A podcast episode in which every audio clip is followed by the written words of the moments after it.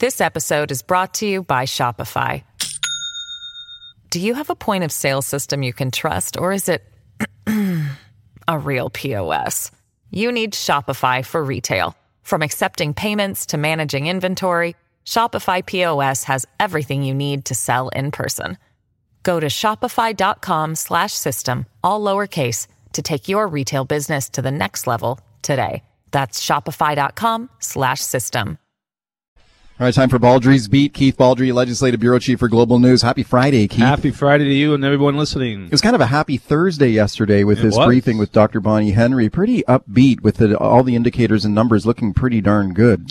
Yeah, so I've been at every single briefing since March, since February of uh, twenty twenty, and yesterday's briefing was the most upbeat and encouraging one uh, ever, because it shows that we are headed for a, a opening up of significant proportions, and not just on June fifteenth, but July first and September as well, unless something extraordinarily uh, unforeseen happens, such as the variants of concern getting out of control, as they have in some places. But again, the the key indicators are hospitalizations. Of, you know, you look at the beginning of uh, when, when this was first announced, the restart plan, we had Um, more than three hundred people in hospital. Now we've got down to uh, one hundred seventy-six. Our, our daily case numbers were more than three hundred. We're now down to about one hundred sixty. Our people in I C U was almost one hundred people just a couple weeks ago, now down to forty, forty-six, forty-seven, I think, yesterday. Our, and again, more impor- most importantly, our vaccination rate now has climbed to basically right on the edge of seventy-five percent of first doses. And we're doing, yesterday we did forty-five thousand, or the day before yesterday, we did forty-five thousand second doses. And the other good news is we're going to have a massive amount of Moderna uh, vaccine is supposed to arrive, and that's really going to accelerate the vaccination rate in B C. So things are looking great. Okay, it's all about the vaccine, and that was emphasized yesterday by Doctor Bonnie Henry in the briefing, and here she is talking about the effectiveness of the vaccine to date here. The vaccines that we have in, here in Canada are safe and effective. One of the major side effects that they have is hope, optimism, and a brighter future ahead. Okay, yeah, so yeah, she was upbeat. Pretty good side effects. Yeah. Yes, uh, she was in a pretty good mood yesterday. So, uh, yeah, things are looking upbeat, not only here, but uh, in most places across the country. Ontario's cases, you know, they were in a world of trouble a while ago, but their their numbers are starting to decline significantly. Uh, B C lags only behind Quebec when it comes to first dose vaccination rate. And with that Moderna doses, we may actually surpass Quebec. But uh, again, you, t- you contrast where we are with the United States, which has gone pretty heavy on the two-dose strategy. So they've got almost half the population with two doses in the United States. We've got less than ten percent of the population in Canada with two doses. But that number is going to start to escalate pretty quickly. Okay, what's the significance of that Moderna supply of vaccine coming in? So we get every week, on Monday and Tuesday, we get about three hundred twenty-five thousand, three hundred twenty-eight thousand doses of Pfizer. That's used all week. Sunday night, uh, and Adrian Dix talked about this, uh, I think, yesterday or on Monday. Sunday night, public health officials get a little nervous because there's no vaccine. We've gone through it all. And not until Pfizer arrives again on Monday and Tuesday does everyone breathe a sigh of relief. Now, we're seven, more than seven million doses supposed to arrive in Canada, start arriving next week. We get thirteen percent of all the, thirteen point six percent of all the vaccines that arrive. We should get more than nine hundred thousand doses of Moderna for the rest of this month. What that does is allows us to perhaps reach our maximum capacity of eighty-five thousand doses a day, which will see us get to the eighty, eighty-five percent mark of first doses fairly quickly, or quicker than had been otherwise, and also wow. would really allow that two-dose number to go up significantly. So we could be going into July with some pretty high numbers. And that Moderna vaccine, quite versatile, right? So you can, if someone got the Pfizer shot, yeah, if they're Pfizer first shot, you can get Moderna second shot. Doctor Henry uh, reiterated that yesterday. It's in, they're considered interchangeable. They're almost identical. Yeah. Uh, but the, so the advice is if you get Moderna and you're offered Pfizer, take Pfizer, um, and vice versa. But if you got if you got Moderna and Pfizer the first time around, you're advised not to take AstraZeneca. Not that you're going to get that option anyways, because we don't. The AstraZeneca we have now is being reserved for people who had AstraZeneca as the first shot.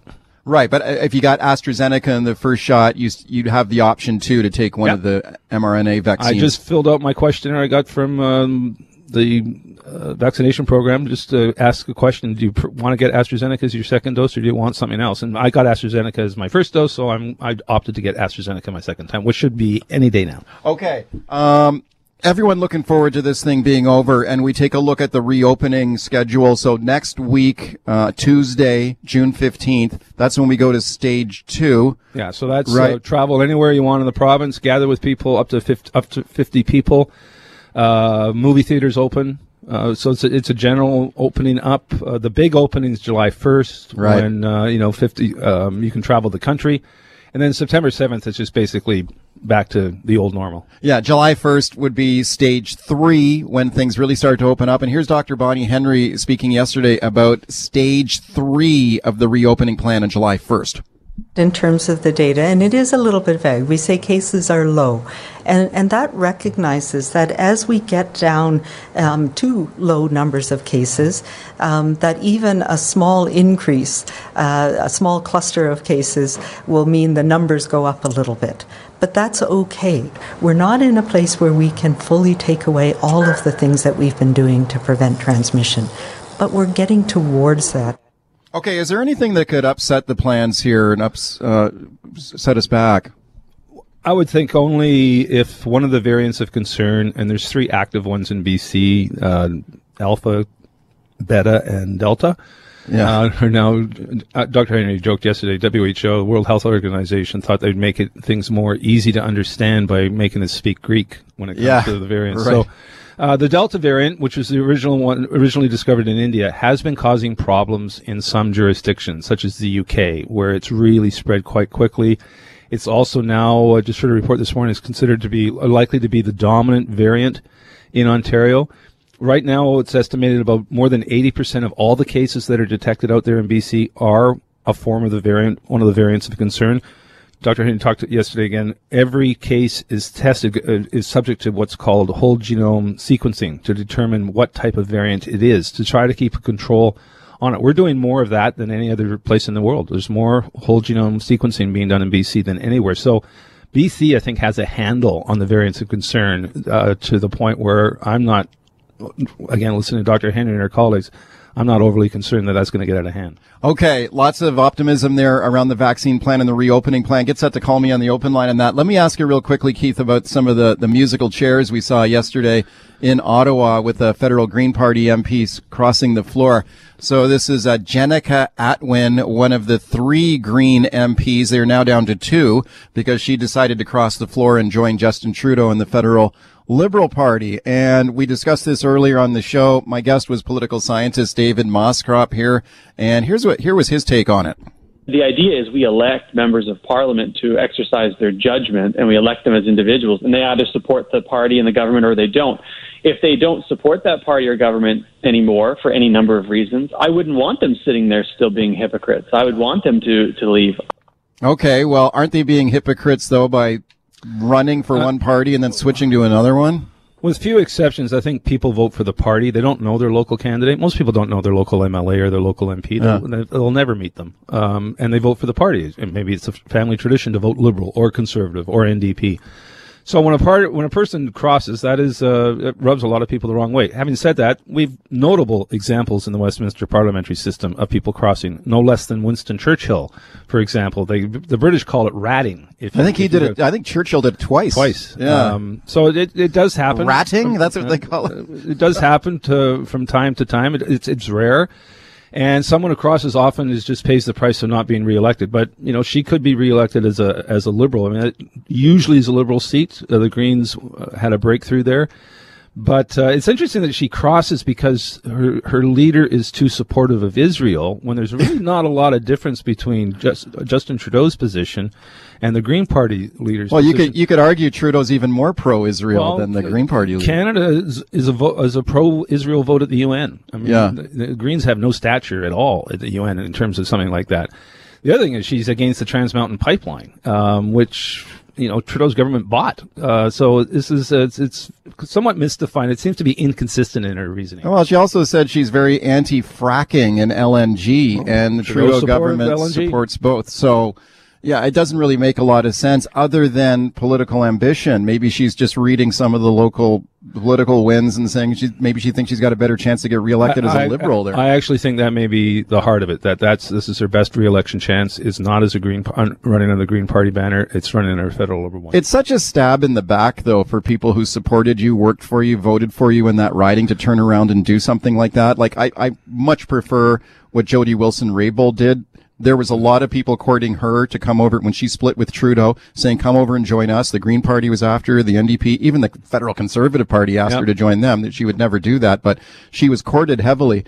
And she said, um, she said, no, I'm going to sit as an independent. And guess what? The voters in she her riding congratu- uh, yep. uh, rewarded her by reelecting her as an independent. Yeah, no, I think that's a preferable route for, for many people. A lot of people, you know, switching parties is a pretty big fundamental rejection of some of the core values that got you in the office.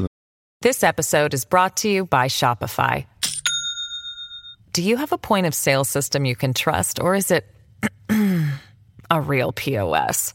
You need Shopify for retail. From accepting payments to managing inventory, Shopify P O S has everything you need to sell in person. Go to shopify.com slash system, all lowercase, to take your retail business to the next level today. That's shopify.com slash system. If you're struggling to lose weight, you've probably heard about weight loss medications like Wegovy or ZepBound, and you might be wondering if they're right for you. Meet Plush Care, a leading telehealth provider with doctors who are there for you day and night to partner with you in your weight loss journey. If you qualify, they can safely prescribe you medication from the comfort of your own home. To get started, visit plushcare.com slash weight loss. That's plushcare.com slash weight loss. Plushcare.com slash weight loss. First place. Oh, all right, welcome back. Baldry's Beat, Keith Baldry. Your calls to him, six oh four, two eight zero, nine eight nine eight, star ninety-eight ninety-eight on your cell. Bob in Nanaimo. Hi, Bob. Hi, Mike. Hi, Keith. Um, you know, a couple of things, Mike. One is, is I'm a retired mental health worker, and uh, It, it's I, sometimes it's comedic fodder for me. These are rhetorical questions. Should people be vaccinated? Well, of course they should. And if they don't want to, then I'll make it blunt. Beat it. Because, look, we humans think that we're so hip, slick, and cool that uh, I looked up the word cool in the dictionary, and it's described as not so hot. So that's, that's one piece. The other one about this woman crossing the floor of the Green Party, this, to me, epitomizes politics today. This is an opportunist that is looking at her future, not the future no. of Canada. When are these politicians going to start representing the general population rather than themselves? We have a guy in the South. We have politicians here. We've got a guy that runs this, this country that's an egomaniac with an inferiority complex. And, uh, okay. And, and, All right. Okay, Bill. Thank uh, Bob. Thank you for the call.